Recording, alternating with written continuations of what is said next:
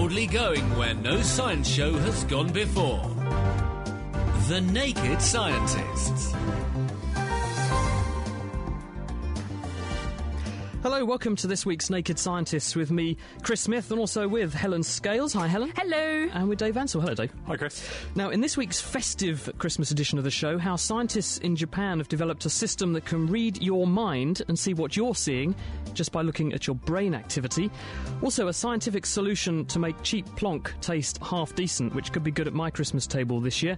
And also, how scientists have used the same technology that's used to make unbreakable spectacle frames to make earthquake proof bridges. And we'll be hearing how they've done it in just a second. Helen. Thanks, Chris. And this week it's our Christmas special with lots of questions and answers. So we'll be tackling all your science questions as well as doing a bit of practical research to answer an age old question. And now, so I'm just going to finish off this champagne and then we're going to have a go on the test and see if it's impaired my ability at all. Yeah, an excellent idea.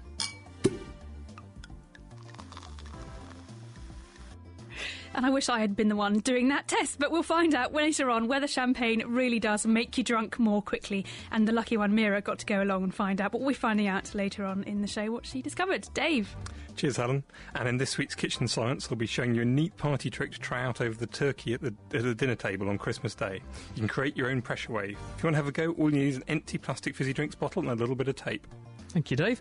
And if you've got a question for us, of course, or you just want to say hi, you can get in touch by telephone, text, or email. The lines are open now. It's 0845 30 50 007 on the phone. You can text in 07786 20 1960. The email address is chris at thenakedscientist.com. The Naked Scientist Podcast. Powered by UK Fast, the UK's best hosting provider. On the web at ukfast.net.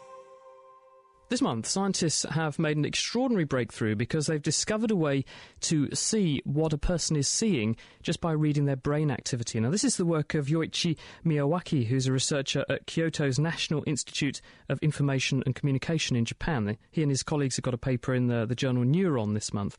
What they did was to make use of the premise that the retina, which is the part of the eye that turns light into nerve signals that the brain can understand, projects or sends nerve signals to different bits of the brain. And so when the when the retina receives a signal, so when it sees something, the bit of the brain that it's communicating with becomes more active. And you can see that slight increase in activity if you put people in a brain scanner.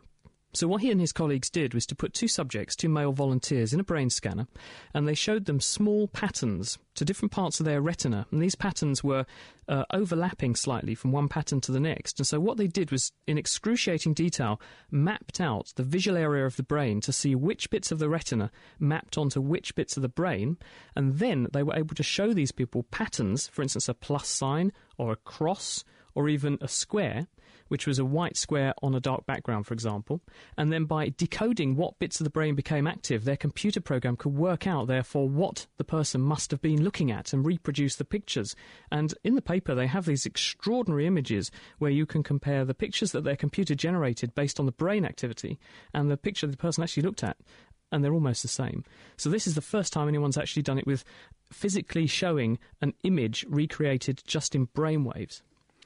Um, would this work with if you're imagining an image? So, if you had a very vivid dream, would that be likely to be triggering the similar sort of neurons, or is this happening very, very early in the processing? No, this is exactly right, Dave, because the researchers go on and say you don't just have to look at visual information, you could look at any aspect of brain processing with this technique because you could look at how movements are generated, for example. You could look at how colour is generated. You could look at faces. Faces are decoded in an entirely different part of the brain, in the superior temporal gyrus, which is on the side of the brain adjacent to where your ear is approximately. There's a whole area of the brain just devoted to working out what face you're looking at. So they're saying you could use exactly the same technique they've developed and apply it to all different kinds of processing modalities but obviously, it's early days. This is just a proof of concept, but it shows that computing and scanner technology has come on so much now that you can actually pick apart activity down at the level of almost individual clusters of nerve cells, which is pretty extraordinary. Well, I'm going to take things down a peg or two from very intricate science to something that we will hopefully all be able to benefit from one day. And since the festive season is upon us, I'm sure that lots of us will be raising a few glasses of wine in celebration. I certainly will be. But uh, this week we have news of a novel way that scientists have found to give a boost to a cheap bottle of plonk. And a revolting young table wine could be transformed into a nicely refined, well aged tipple simply by zapping it with electricity. Now, you might expect that it was the French, possibly, or maybe the Australians or the Chileans or one of the, you know, well-known uh, wine-producing nations that might have come up with this new bit of wine trickery. But you'd be quite surprised to find out it was actually the Chinese. This was the brainchild of Xingang Zhen and colleagues from the South China University of Technology in Guangzhou in China. And they're quite a relative newcomer, I must say, to the world of fine winemaking. I don't know about you guys, but I've certainly never tried a Chinese wine. I've No, had never. I've had Malagasy wine, and I really wouldn't recommend it necessarily. The white, white's okay, but definitely steer clear of the red. Anyway, Zeng and his teams were, began experimenting with Chinese Cabernet Sauvignon wine, and what they did essentially was pass it through a tube with two titanium electrodes hooked up to an electric field, and they found that the optimum time to expose the wine to this electric field was just three minutes, no more, no less. And they don't actually yet know why this is happening. We can't quite explain what is going on with these electric fields and why it's altering the wine's chemistry, but we do know it does seem to work. They gave these wines to a team of wine experts, and they didn't obviously think that they were absolutely amazing wines, but they were certainly better than they should have been. These were three month old wines, which should really be undrinkable. Were the electrodes actually in the wine, Helen? Therefore, are they electrolyzing the wine a bit like a battery almost? Or were they just creating a field around the wine and therefore that's a bit different, isn't it? I think I think what they did was, although I do apologise if I'm wrong on this, I think it was just passing the field through the wine. I think they had two titanium electrodes inside a It pipe. was inside. Okay, um, and then they put electricity between the two pi- uh, between the two electrodes through the wine, and that Okay, the great. effect. Thanks, Dave. Sorry about that. So this they did. So it could be something to do with electrolysis. But what extent, what's going on inside the, the, the wine, no matter what actually is causing it, is essentially changes in the chemistry. You've got um, various um, bitter organic acids in the wine, which is what really are making it taste fairly badly. They react with the ethanol to create things called esters, and they're fruity, nice flavoured um, compounds that actually help the wine taste better. And that's the sort of thing that usually happens, but very slowly as the wine ages. That's why wines only really should be drunk after six months. And of course, a really good wine keeps getting better and better for decades and decades. But Helen, people say, you know, if wine tastes bad, it probably tastes bad for a reason. So should we really be trying to spruce up dodgy wine to make it taste good?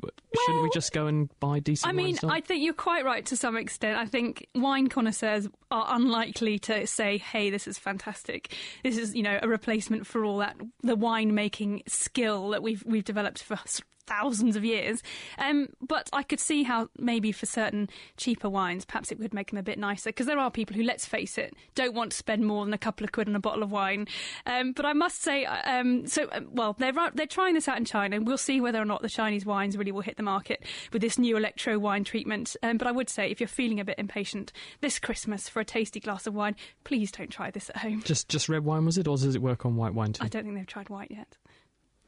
May have to go out the garage later. Now, I um, mean, it's not because he drinks meths or anything, but because it doesn't make meths taste better, I presume. But uh, no, he means as in you're going to do some experiments, presumably, Dave. Well, I, I wouldn't say it. I- I'm sure it's. I, yeah. Anyway, get on back onto the subject now. Slightly more seriously, the destruction produced by earthquakes can be devastating in itself, but often the knock-on effects of this destruction can be even worse. For example, if an earthquake damages a bridge beyond repair, there's not just problems with people around on or around the bridge. It also means that the emergency services can't get across the bridge to help put out fires on the other side, and generally support pe- and support people on the other side. In the longer term, of course, a lack of bridge could slow down rebuilding after the disaster and entirely ruin the economy around either side of the bridge. Now, engineers at the University of Nevada are trying to reduce this problem by using modern materials. The cause of much of the problem is that the steel that's used to reinforce the concrete in the bridges, um, during a large earthquake, this is designed to bend so it absorbs some of the shaky vibration energy. This is quite effective at stopping the whole structure collapsing during the earthquake, but the problem is that this can actually cause a bridge to be damaged beyond repair, and so you can't drive over it. Yeah, so so it's actually all it's doing is stopping the bridge killing people when it falls, but it's not actually preserving the bridge at all. Yeah, it, it's sort of um, a bit like a crumple zone. It, it survives the, the, earthquake without killing anyone, but you wouldn't want to use a car afterwards. So, after what's the solution? Well, they've been using um, a kind of material called shape memory metal called nitinol. This is the sort of stuff you sometimes get in glasses frames, so you can like sit on your glasses. They're bent, and but they'll sort of spring back to the original shape. So the idea is that if instead of using steel reinforcing, you make reinforcing out of this nitinol stuff. Um, it's made out of nickel and titanium, um, and so that when the bridge shakes a lot, um, it'll always spring back to its original shape. And because a lot of its strength is with its original shape, it might not be as strong as it was to start with, and you might need to do a few kind of superficial repairs, but it's not going to fall down, and you might be able to drive over it carefully um, immediately after the, um, the disaster, and you can recover a lot quicker. Buildings as well. Um, they haven't looked into this. They, they, actually, with this, they built a model bridge um, about sort of 200 feet long, and they shook it really violently. So they've, only looked at um, bridges so far, but I see no reason why you couldn't do it with buildings as well. Thank you, Dave. Now, also, what we thought would be quite fun to do this year was to ask everyone to take a look back over the previous 12 months to pick out some of the items that have been discovered this year which we thought were the most funny, fun, or intriguing. So I'm going to kick off, and this story came out around about February time, and it tickled my fancy because I have an interest in neuroscience and how the brain works, but also I have a bit of an interest in music. And one thing that I was always intrigued by is how people manage to um, improvise. So if they sit down at a piano, if they're an experienced musician, and they can just tinkle away, and they produce these beautiful sounds which add ambience to a setting. They don't dominate, but at the same time, they're interesting to listen to, but they also don't seem to follow the same musical patterns and rules that you associate with a classical piece of music. How is that person doing that, and how are they making it all make sense and sound good at the same time? And that's what was going through the minds of a couple of American neuroscientists, Allen Braun and Charles Limb. They published a paper in PLOS One earlier this year where they put a whole load of jazz pianists into a brain scanner to find out which bits of the brain they use to do improvisation.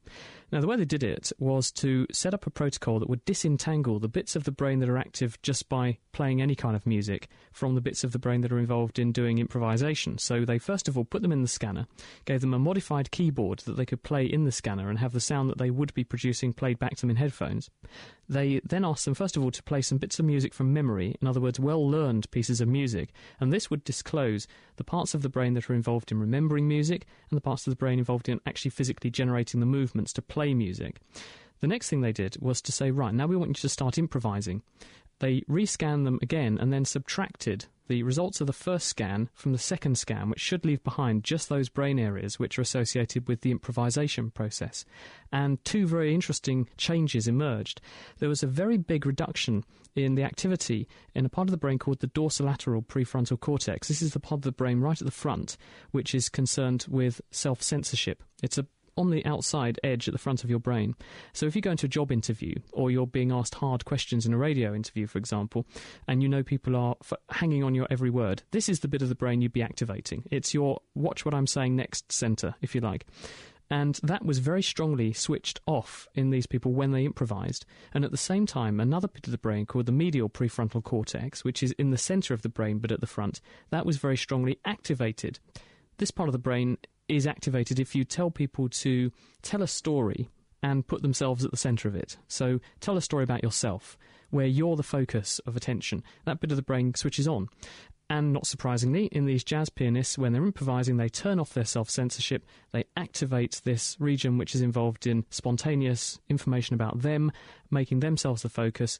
And that's probably how they channel this uninhibited flow of ideas and energy from the creative bits of their brain. And as uh, one of the uh, scientists said, they often play with their eyes closed in a distinctive personal style that transcends traditional rules, rules of melody and rhythm. And that looks exactly why. Helen do we think this is fantastic just to think, you know, what's going on inside these musicians' brains? But do we think that there are some people who are just naturally better at that kind of thing? Their brains are are wired up the right way, if you like, and that's why they're better at um, improvising. Do you, do you, think that could be the case?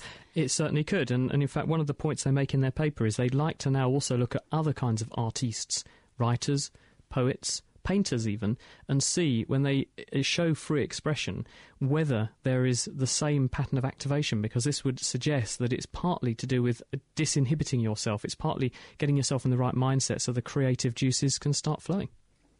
Cool. Now, a story from earlier this year, which hopefully will be the start of big things to come, was the news that the small California based company called SpaceX has managed to build a space rocket and put a satellite into orbit. And this might not seem particularly impressive as governments have been doing this for 50 years, but what's new is has been done by a private company without state support.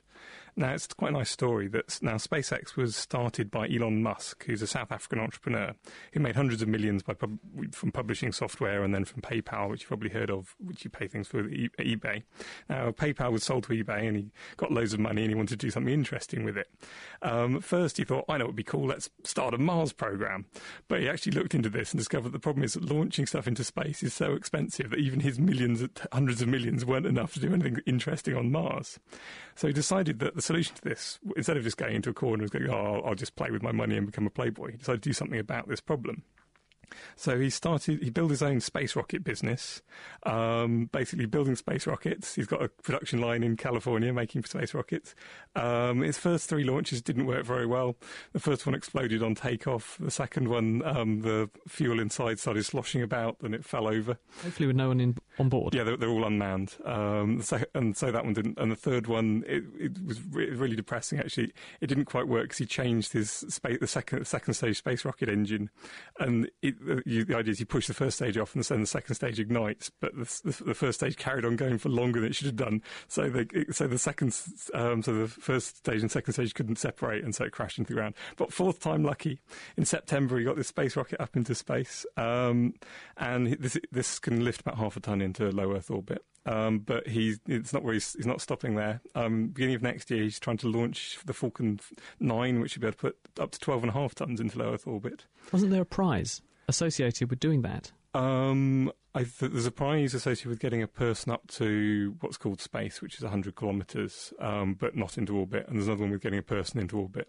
But he's just got a, basically got a satellite up into orbit, which there aren't any prizes for. But in many ways, I think this is more important because actually getting stuff into orbit cheaply could mean that we can do all sorts of interesting things. We can go out to the Mars, the rest of the world, the rest of the solar system, put up bigger, cheaper um, telescopes and find out more about the universe. Yes, because Burt Rutan got the prize for first.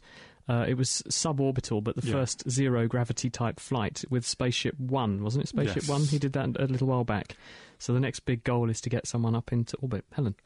I could tell by the grin on Dave's face that he just wishes he was the guy who was throwing things up into space, and maybe to build one, the rocket. Maybe one day he will be. I think that that could well happen. Well, I shall finish off the news this week um, with what I think was the, the best news from this year, um, and I don't suppose any of you will be surprised at all to hear that it was the seahorses arriving in the River Thames in London. I think just think this was wonderful. Um, that was reported earlier on this year. I think it was Easter this year that the Zoological Society in London had actually for the previous 18 months been looking at a population of short snouted seahorses um, living in the River Thames. And this was the first time, really, we've seen a permanent population. A few have washed in occasionally. I think there was one seen in 2004, and then not since uh, the 70s, I think. So, really, these aren't creatures we expect to see in the Thames. Um, and they're now known to be living there, reproducing, living in a nice little population as far um, as far um, west, I think, as Dagenham. So sort of coming up into the into the river. Um, Blimey, they've even gone to Dagenham. I know. I don't know why they no, chose I'm joking. And my family are from there. It's okay. I can say We're that. Only, of course. Well, they obviously think it's great. Um, it's still a bit salty there because seahorses don't live in fresh water. So there's enough of a tide still coming in there. So I think it's wonderful. And it was the reason we were allowed to announce the story um, uh, and let everyone know they were there is because now seahorses are protected in the UK under the Wildlife and Countryside Act. So you can't go and collect them, you can't mess around with them, disturb them anyways, just leave them be. And I hope just be really happy and proud that uh, the, the Thames is clean enough now for these lovely creatures to live in. Thank you, Helen. It's the Naked Scientists with Chris, Dave, and Helen. Uh, it's our Christmas special science phone in. So, any science questions on your mind, the email address for the programme is chris at thenakedscientist.com. Lifting the lab coat on the world's best science. The Naked Scientists. For more information, look us up online at nakedscientists.com.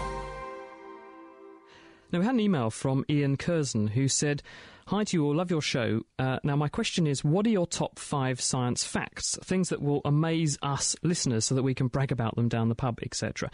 I thought that was a really terrific question. So I thought we would ask everybody for their top five facts, but also you at home. So, what are the scientific facts or figures or statistics which you find most mind boggling or most amazing? If you've got a science fact that you'd like to share with us, the email address is chris at thenakedscientist.com. Dave, got a question here for you, which has come from Alton Van Diver. And he says, Can you see spa- satellites with a telescope? Um, you certainly can see satellites with a telescope. Um, looking on the web, there's a guy of, of definitely large satellites. You can get quite good pictures of them. Um, you can see the International Space Station in quite all its, quite a lot of glory. You can see all the different bits of it with a large telescope. You can actually see it with your naked, you see them with your naked eye. You'll be able to see stars. If you see stars which move across the star very, sky very quickly, don't have a red flashing light. those are normally planes.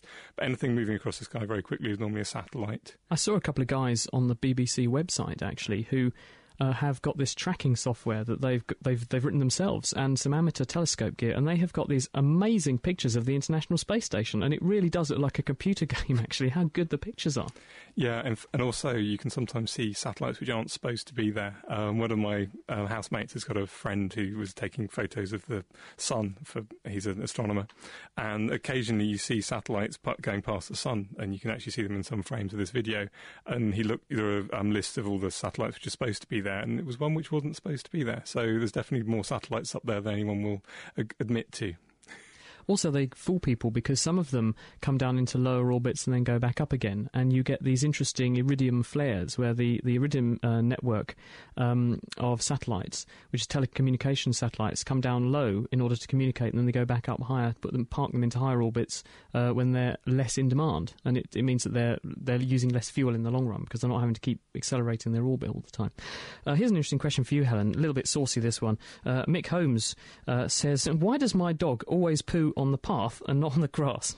I want to know why you asked me that question, actually. I'm not really au fait, don't have a dog myself, and I'm not necessarily any the wiser for why this might be. Um, could be all sorts of reasons. We were discussing this before the show. Maybe it was something to do with um, marking his territory, perhaps. We think perhaps poo, as well as wee and lots of other urine and uh, other fluids like that are good for letting other dogs know where they are and if that's their territory or not. So perhaps they think that a path where other dogs have walked along, left their smells, would be a place to leave their little mark. I was wondering if maybe it thought it was a cat, because I think cats would be more likely to dump. Uh, to I didn't say the word dump, sorry. This is all getting very silly. To, to uh, defecate uh, on a path than on grass, because cats like to try at least to cover up their mess. Um, you know, so perhaps on a, on a sandy uh, path that might be more better than on the grass. Maybe the grass is spiky and it, it doesn't like the the feeling of it. That's right. A couple of people end, on our forum know. have speculated. This is nakedscientist.com forward slash forum. You can put your comments or thoughts there. Uh, Dr. Beaver says um, using Occam's razor, the pavement doesn't tickle its bottom when it squats perhaps in the same way as the grass. And uh, the person who calls themselves Dent Student says, I guess it's because dogs don't have the same social cues as humans and don't consider it to be antisocial to poo on the path. Um, and then someone points out um, down there saying, Are you saying, uh, Dent Student, that you do poo on the grass? I'd say it's pretty antisocial to poo on the grass anyway. I hate treading in dog poo. So anyway, I hope when the dog does poo on the path, you do clear it up afterwards. Thank you very much. We've got a question here for you, Chris, um, from Ricardo. Um, he's heard that there's some strange liquids or waters that people like special SAS and Navy SEALs can use to breathe at very, very um, uh, breathe instead of air at very great depths underwater. Do you know anything about it? Yeah, this is called liquid breathing, and it's been experimented on for a little while because also there's some occasions when actually forcing gas into lungs is bad because if you've got an adult, for example, with respiratory distress syndrome, and this can also affect young young babies that are premature, the problem occurs when the lungs have a deficiency of a chemical called surfactant. And because the lungs contain lots of tiny air spaces called alveoli, the linings of those air spaces are kept saturated with water. They're wet. And water makes something called a hydrogen bond. It's a sticky molecule, and one molecule tries to stick onto another.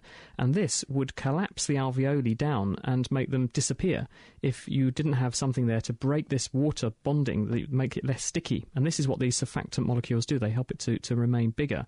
And so when people have some kind of lung conditions, and this is premature babies don't have this stuff, adults can have certain conditions where they lack this stuff, you don't have any surfactant, and as a result, the airspace is trying to collapse, and as a result, it becomes very, very hard to inflate the lungs, and so you have to use very high pressures of gas being blown into you in order to keep the lungs inflated, and this can do damage. So scientists have been exploring the possibility of using fluids instead of gas under certain circumstances, and also in deep sea divers. And some of the fluids that they've been exploring are fluids that don't mix with water. So they're organic chemicals, and perfluorocarbons are the class of chemicals involved. And they've done experiments with um, chemicals with six carbon atoms in a line. That's perfluorohexane. They've also done experiments with eight carbon atoms linked together called perfluorooctanes. They haven't been done on humans. They've been actually done on sheep, which are a good model for, for us because they're mammals, they're big mammals, they have lungs quite similar to ours, so they make a good model. Um, and what the is special about these chemicals is that you can persuade lots of oxygen to dissolve and lots of gas actually of any kind to dissolve in this liquid. You then pump the liquid into the lung and it then passes the oxygen into the blood, picks up the carbon dioxide, and you pump the liquid back out again. And the problem with this is that lungs are made to move gas, not liquid, and so it's very, very difficult to move large amounts of liquid like this. So, really, the only time it's practical is when you have someone mechanically ventilating you, in other words, moving the liquid in and out for you. Um, one place where it might therefore have a role is in things like intensive care. It might be possible to, to use it in those settings, in people with damaged lungs, to get lots of extra oxygen in and carbon dioxide out. Another situation where it might be useful is in the context of deep sea diving, because when you go deep sea diving, something you're well acquainted with, Helen, there's a risk of the bends. As you go down underwater, the pressure of gas you're having to breathe in is increased from your tank by your regulator to overcome the fact that you're under pressure underwater. So you're now breathing gas which is at much higher pressure and much higher density than gas at the surface. And this forces a lot more nitrogen into the blood. And nitrogen does not dissolve very well at all. It's very, very insoluble in water, unlike oxygen. And as a result, when you take the pressure off of the person again, the extra nitrogen that has dissolved in their tissues can come out as little bubbles and it forms bubbles in blood vessels and blocks them up and that's why you get decompression sickness the bends if you used a liquid in the lungs instead of gas the liquid would not succumb to the increased compression of being down deep, and therefore it would not force extra gas into solution in the same way that air mixtures would, and therefore it might, in theory, be safer if we can overcome the other problems that are associated with it. Have you seen the film The Abyss? It's one of my favourites as a diver, and they use liquid breathing. I think they put a mouse in a plastic bag, and, it, it, and that's fine that way. But um, that would be fun if that happened one day. This is The Naked Scientist with Chris Smith, Helen Scales, and Dave Ansell. Now, Christmas and New Year are a time for celebration, as we all know, and for popping open some champagne or sparkling wine. I certainly will be uh, enjoying a tipple, I think, this Christmas. But many people claim that champagne goes straight to their head, getting them more drunk more quickly than uh, non sparkling wine Um, we sent Meera to find out if this really is the case, um, that uh, bubbles really go straight to your head by exploring the science of champagne. Fancy cracking open some champagne to welcome in the new year? Well, it may be worth you noting that the bubbles that make this drink go pop when you open it will get you drunk a lot faster than its wine relatives. I'm with Fran Ridout, clinical research manager for the charity Saving Faces at St Bartholomew's Hospital in London. Now, Fran used to be based at the University of Surrey, where she looked into the effects that champagne has on our brains. How did you go about looking into the effect of champagne? We used a psychometric test battery which measured reaction time, people's ability to attend to a stimulus while doing something else, um, their vigilance, their ability to do something for a sustained time, and their short term memory. Who did you test it on, and how did you go about getting your samples? Uh, we actually did the tests on volunteers, work colleagues. We had 12 people and they had two different drinks. One of the drinks was ordinary champagne, and the other drink was champagne, which we'd whisked all the bubbles away from with an electric blender. We had people drink both drinks on different occasions, a week apart. So one week they would have champagne with bubbles. The next week they would have the champagne without bubbles, which they thought was ordinary wine. They didn't know the purpose of the experiments. Everybody did a baseline test before they'd been drinking. They then drank a measured dose of um, the champagne or degassed champagne according to their body weight. Then they did the tests again uh, 20 minutes after and 60 minutes after drinking. And what did you find? Uh, we found that the champagne with bubbles was uh, much more impairing than the champagne without. We found a difference on all the tests between when they did it before they'd drunk anything and afterwards, apart from short term memory. With the still champagne, the only test that was impaired was a simple test of reaction time. And you also looked into the actual blood levels of alcohol in the people. Yes, we also took blood samples after 20 minutes um, at five minute intervals. We found that the uh, blood alcohol levels of the people drinking the gas champagne were higher for the first 20 minutes, suggesting that it got into the bloodstream a lot quicker. Okay, well, you have actually got some of these psychometric tests set up today, and now I had a go on two of them earlier this afternoon just to give an idea and get the score for what my ability is like without alcohol. And now, so I'm just going to finish off this champagne, and then we're going to have a go on the tests and see if it's impaired my ability at all. Yeah, an excellent idea. Okay, well, we actually have um, two of those psychometric tests. What am I supposed to be doing here again? Well, the idea is to keep the centre of the cross on top of the ball as the ball moves randomly from side to side across the screen. The other part of the test is that you have to watch out for yellow balls, which will appear in the corners every now and then. And as soon as you see one of those, you have to click the button on your mouse. Okay, so I'm just having a go on this test again now and trying to follow this grey ball that's moving around with my green cross. So that one's finished. You've got both of my scores up here, and is there a difference between before and after I drank this champagne? Uh, well, there are differences. Um, in your um, tracking, you've actually got better, but that, of course, is a practice effect. And when we did our study, um, we made the volunteers do it um, half a dozen times before they started to uh, get rid of that as far as possible. But the more important component of the test is your um, ability to react to peripheral stimuli, the yellow balls, and your time there is actually longer. Now, we've also got this second test set up, which is t- going to test my movement. So I'm just going to start this now, but can you just remind me again what the rules are? Um, this tests reaction times in two parts.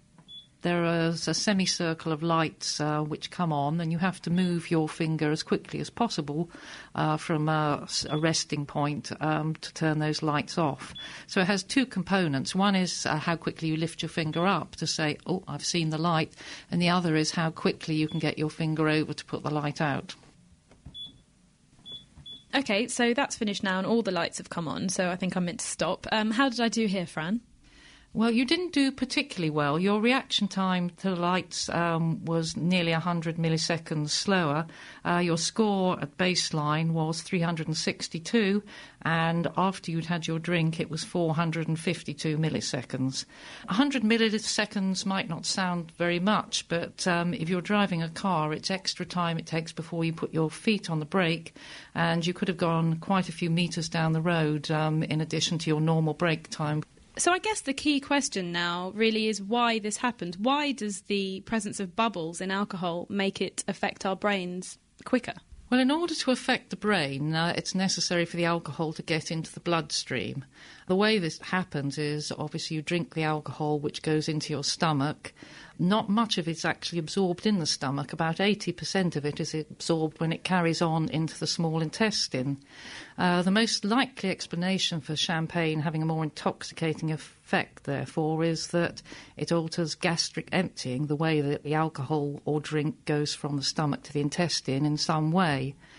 One possible mechanism is that it alters the way the pyloric valve um, opens or makes it open more frequently because that's the part that allows the contents of the stomach to carry on its pathway into the intestines. Alternatively, it could be that the alcohol is absorbed as you're drinking it through the nose, and through the mouth. That's much less likely. It's almost certainly something that happens um, once the alcohol gets into your stomach.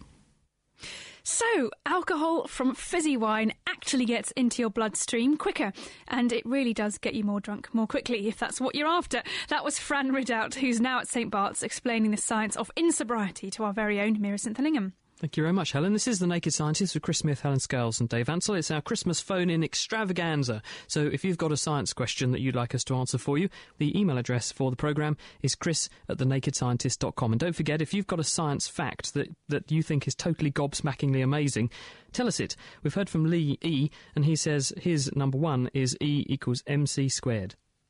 Keeping you abreast of the world's best science. The Naked Scientists. For more information, look us up online at nakedscientists.com. It's the Naked Scientists with Chris Smith, Helen Scales, and Dave Ansell. Now, Helen, what are your five facts? We were asked by Ian Curzon for the top five facts that would wow out people down the pub. Well, well, this is such a great question, and I have to say, five is really hard. Thanks very much for that. But uh, my first one, I think, is that in the dot of a 12 point letter I, there are more protons than there are seconds in a half a million years. I thought that was quite quite Which mind boggling. It just goes to show the order of scale, there, doesn't it? You Yeah, know, how small we are right up to the macro, the universal yeah. scale. In fact, that leads on to my second one, which I think is also great, which is if we made a scale model of the universe um, and we made planet Earth the size of a pea, um, the nearest star, Proxima Centauri, would be 16,000 kilometres away.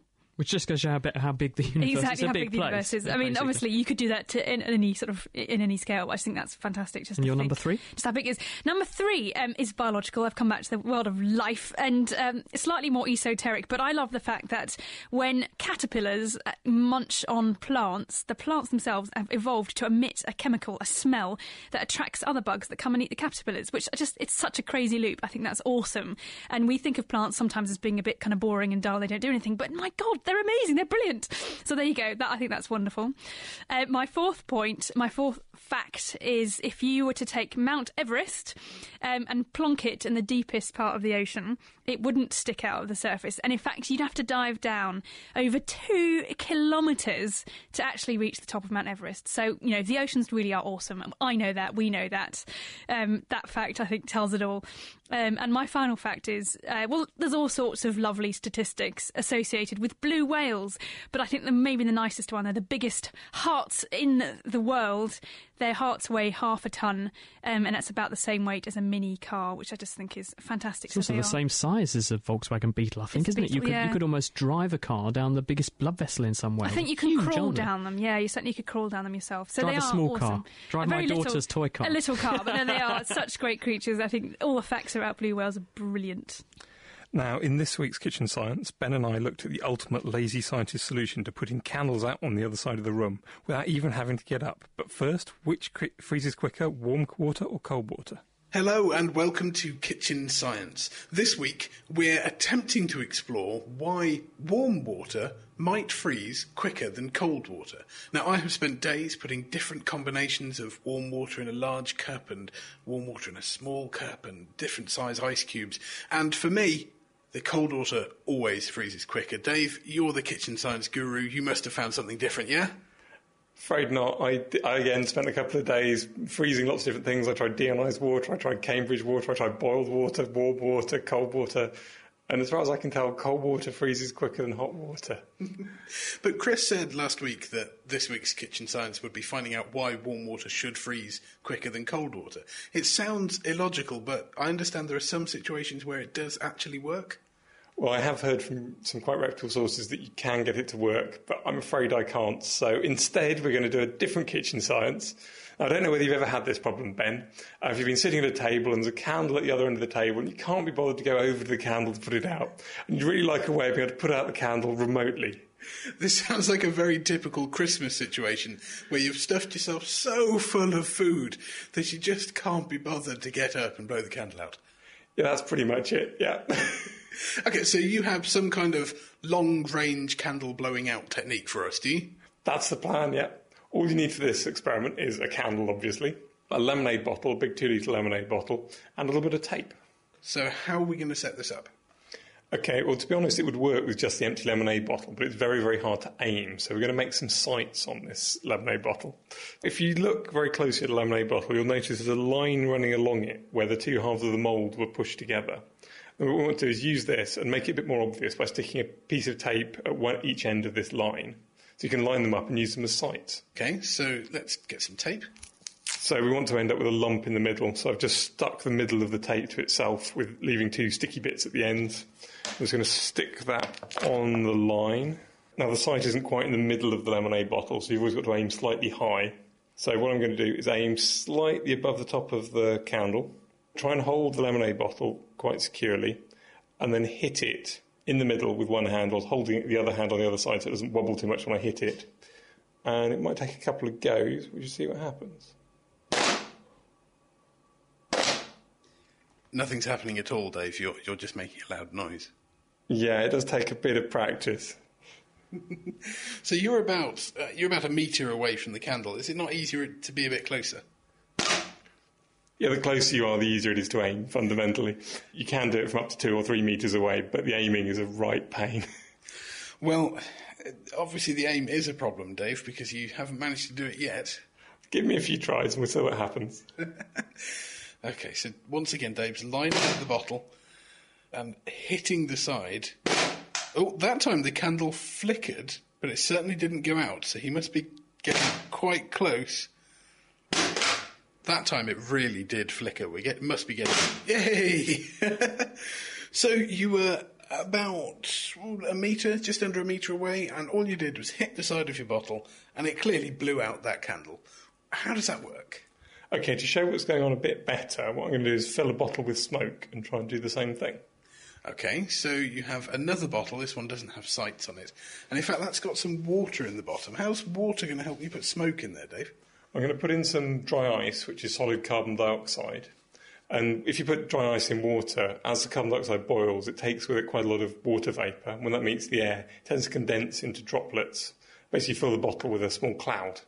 Okay, so we're filling the bottle with water vapour, and this should hopefully demonstrate things for us. You have a, a polystyrene tub full of pellets of dry ice, and as soon as you drop them in, they bubble like mad, don't they, Dave? Yeah, You've probably seen this in um, pop videos. It's the stuff they use to make smoke on the ground in pop videos. Uh, could this also be what they have for mad scientists violently bubbling drinks? Yeah, it's always the same thing. Well, I suppose that mad scientists' violent drinks seem to uh, suit us some way, but we've put a handful in now, and it's pouring out of the top. That is totally opaque now. It's just full of vapour. yeah, that's what I was hoping to achieve. Now, if I squeeze the bottle more gently than I was before, Well, we're getting little puffs of this water vapour out of the top. if you look very closely, sometimes you can see little rings coming upwards quite fast. So it's really like you're, you're blowing smoke rings using this bottle. Yeah, that's exactly what I'm doing. Okay, so if I squeeze the bottle, that squeezes a bit of fast moving air up out of the neck. And this meets the slow stationary air from outside the bottle.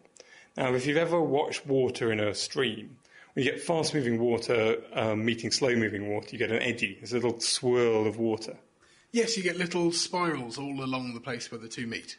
Yeah, that's right. Now, the um, fast moving air is meeting slow moving air, but all the way around a ring. So you get a ring of eddy or a ring of a vortex. It's called a ring vortex. So rather than a sort of two dimensional eddy where it looks like it's going in a, a little circle, this works all the way round the neck of the bottle and you get a donut shape, a smoke ring. Yeah, so you get a smoke ring. And the really neat thing about smoke rings or ring vortices is that if you imagine the eddy going around it, if you imagine the eddy on the right hand side, that's going to be blowing the left hand side of the ring upwards. If you imagine the eddy on the left hand side, that's going to be blowing the right hand side of the ring upwards. So the whole thing gets blown by its own wind forwards and up and away. So it will travel a long way. So it sort of propagates itself by nature of its very shape, really. So what's this got to do with blowing out a candle over a long distance? Well, basically, when you hit the bottle really hard, you create a very fast moving smoke ring with no smoke in it, so a ring vortex, which will travel across the room until it hits a candle and there's enough wind in it to blow the candle out. And this is why you have to aim so carefully because it's a relatively small ring that you're firing out. It's not like you're just going and pushing lots and lots of air past. Yes, you're right. It's a little disturbance which will move through the air several metres.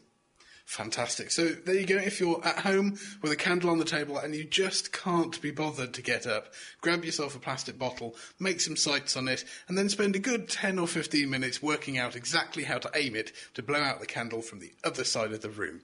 That's it for Kitchen Science this week. We wish you a very Merry Christmas, and we'll be back with more next year. Thanks, Ben, and it was a very long winded way to avoid getting up. I'm sorry.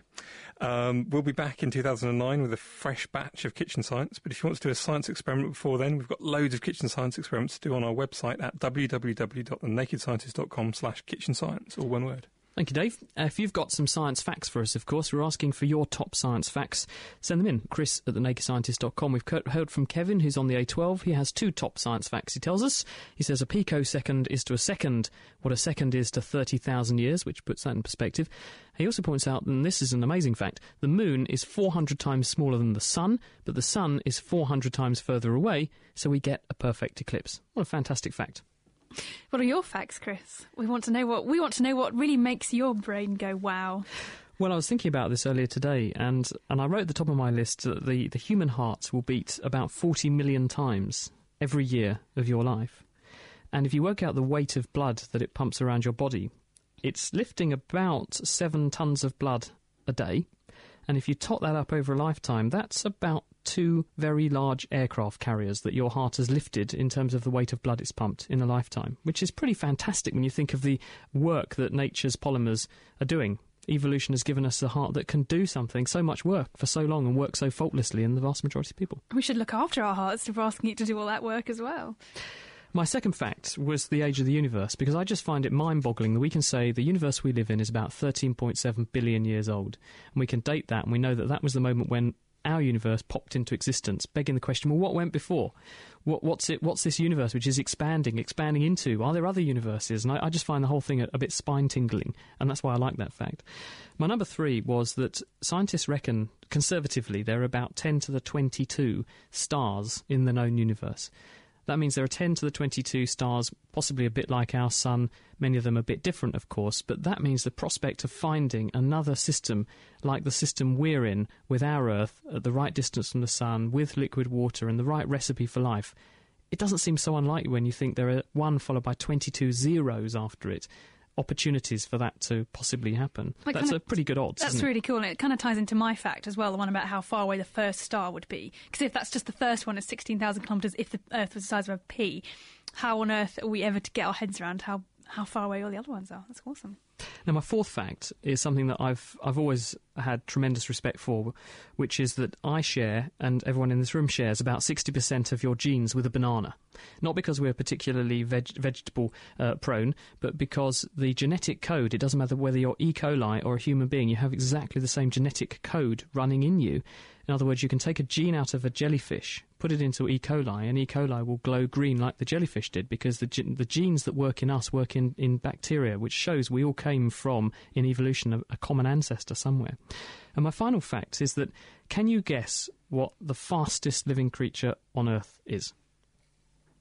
Should be a cheetah, I surely. want to say cheetah, but probably actually a whale or something. A dolphin. Guinness Book of Records for the world's fastest creature is a bacterium, and it's Bdellovibrio, and it moves at 60 body lengths a second. And it does Oh, that. but it's tiny though, isn't it? Yes, but it's all relative, isn't it? Si- size is important. If you're bacterium, you wouldn't expect it to be able to compete with a cheetah because cheetah's a little bit bigger. But 60 body lengths every second. I mean, if that, if that was an aeroplane, it would be flying at incredibly fast speeds, which I find absolutely amazing. It does it with a propeller, one of uh, with a little propeller called a flagellum, which is sort of nature's propellers, tiny proteins that whip along and force the bacterium along. They're actually predatory bacteria. They eat, they invade and eat other bacteria.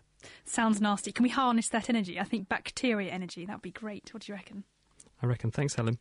It's the Naked Scientists of Chris Smith, Dave Ansell, and Helen Scales. It's our Science Christmas phone in extravaganza. If you have a science question for us, the email address is chris at thenakedscientist.com. On the way, this week's question of the week, when we'll find out whether you should scoff all your Christmas goodies in one go on one day, or whether you should pace yourself and maybe enjoy them over the subsequent two or three weeks.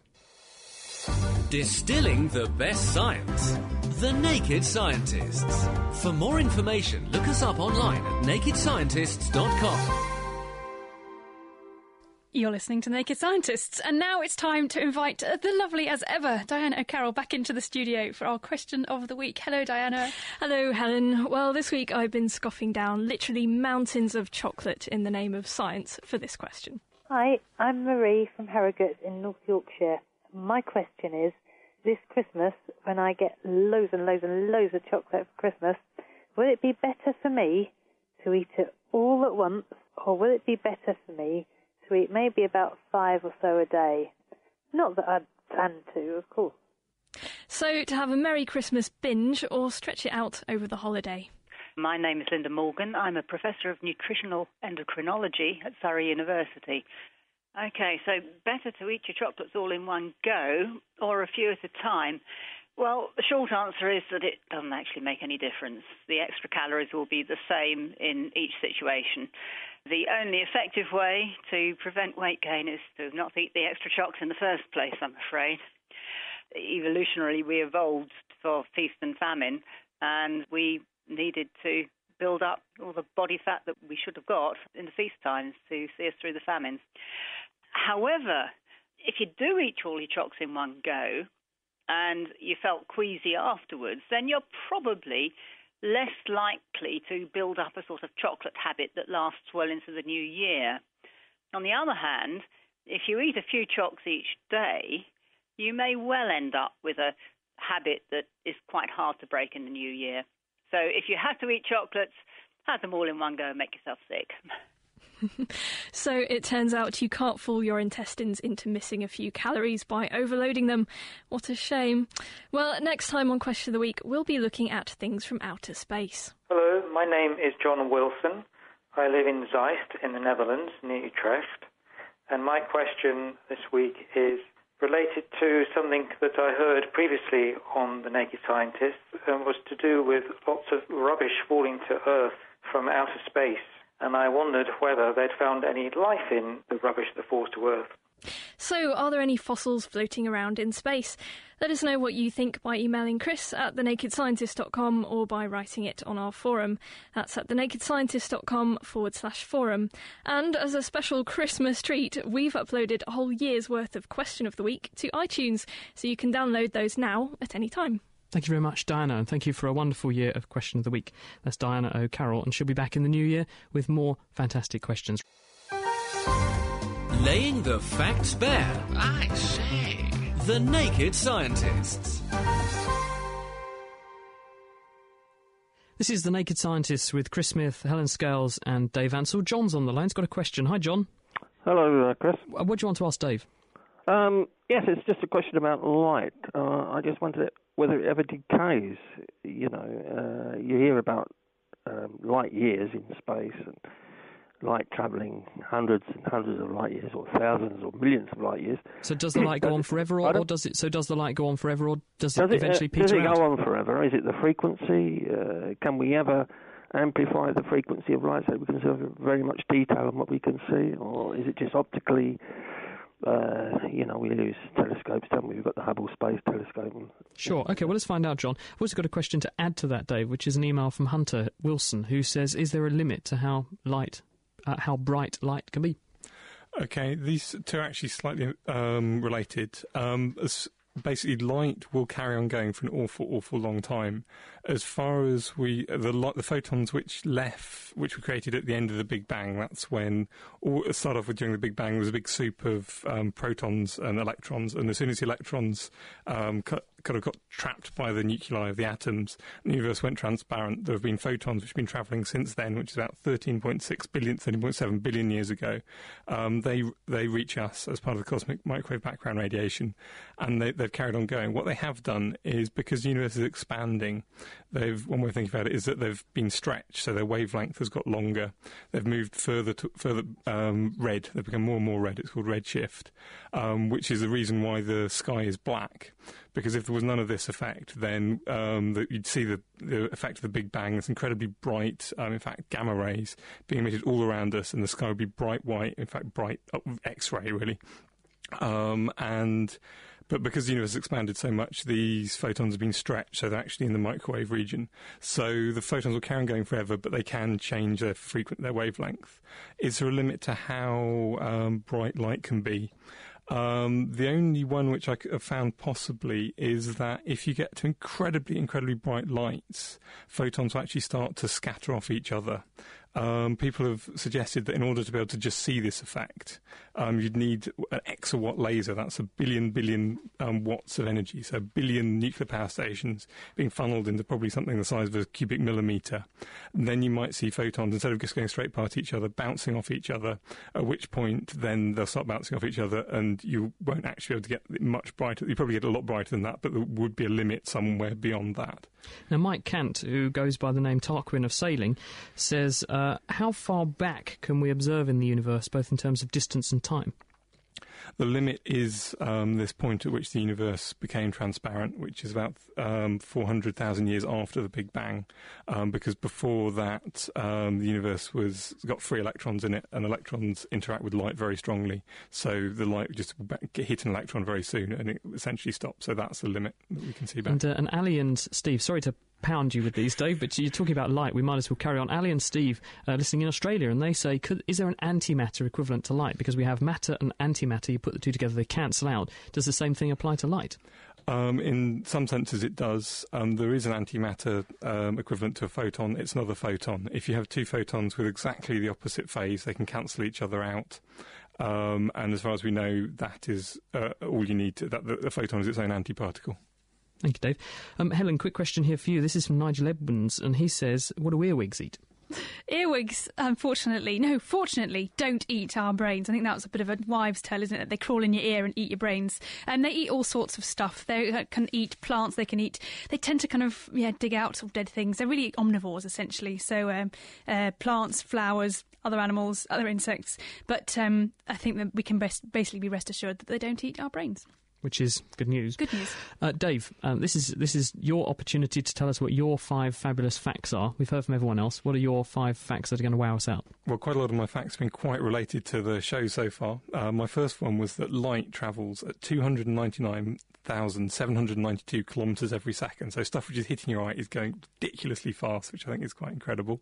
The other one, again related to the show, is that light from the Andromeda Galaxy, which you can see with your naked eye, has been travelling for two and a half million years just to get your eye.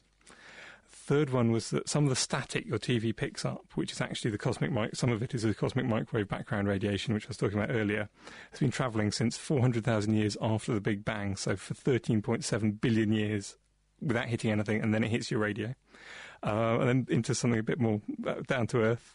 Um, the ter- typical hurricane uses the same amount of energy as exploding 8 billion tons of TNT. So that's pretty powerful. Which I think is quite incredible, just the sheer power of nature. And then just for what humans can do, the fact that a modern um, semi a modern processor has got 580 million transistors on them, some of them 2 billion.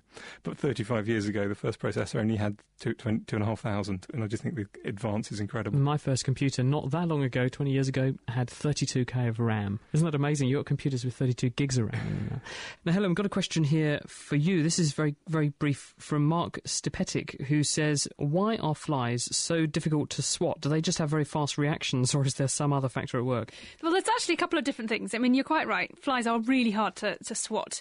Um, I think maybe if you cool them down, that might be a better way of actually catching them, but I've never Not tried very practical, that. Though. Not very practical. Cool Um, your entire house down exactly, just so you can catch the squirt them with a jet of cold. No, that doesn't work. But anyway, um, it's partly to do with their eyes. They've got incredible eyes, not just a single eye like we have, but they have um, multifaceted compound eyes. So they're collecting light from all different parts of the room, so they can really see all around them. So they can definitely see you coming.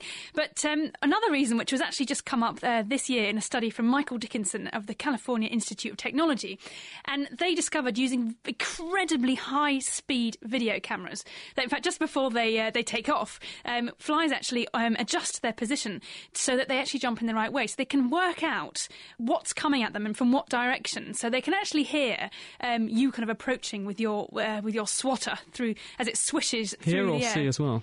Um, oh, presumably they can see as well. Yes, absolutely. And uh, and by making that calculation of what's coming at them, they adjust their position of their legs so that when they do decide to take off, if they do decide, sometimes they actually change their mind and they actually till change position about to get ready to go, and then they might suddenly decide, oh, actually, I'm not being hit after all, so they don't go. But they do kind of manoeuvre themselves, so they're ready to go in the right direction when they do take off, which is just incredible. And it's, it's incredibly quick. This is the only the only reason we've only got this now is because we've now got such high speed cameras to actually track these movements and to show them positioning themselves um, in space, so that they uh, they actually you know take off and fly off in a direction that you weren't expecting maybe, and um, it's gone before you get a chance to to aim again. So they really are awesome creatures. And you may not like them, but they are really quite incredible. Yeah, fly spray, DDT. That's the answer. Nasty stuff.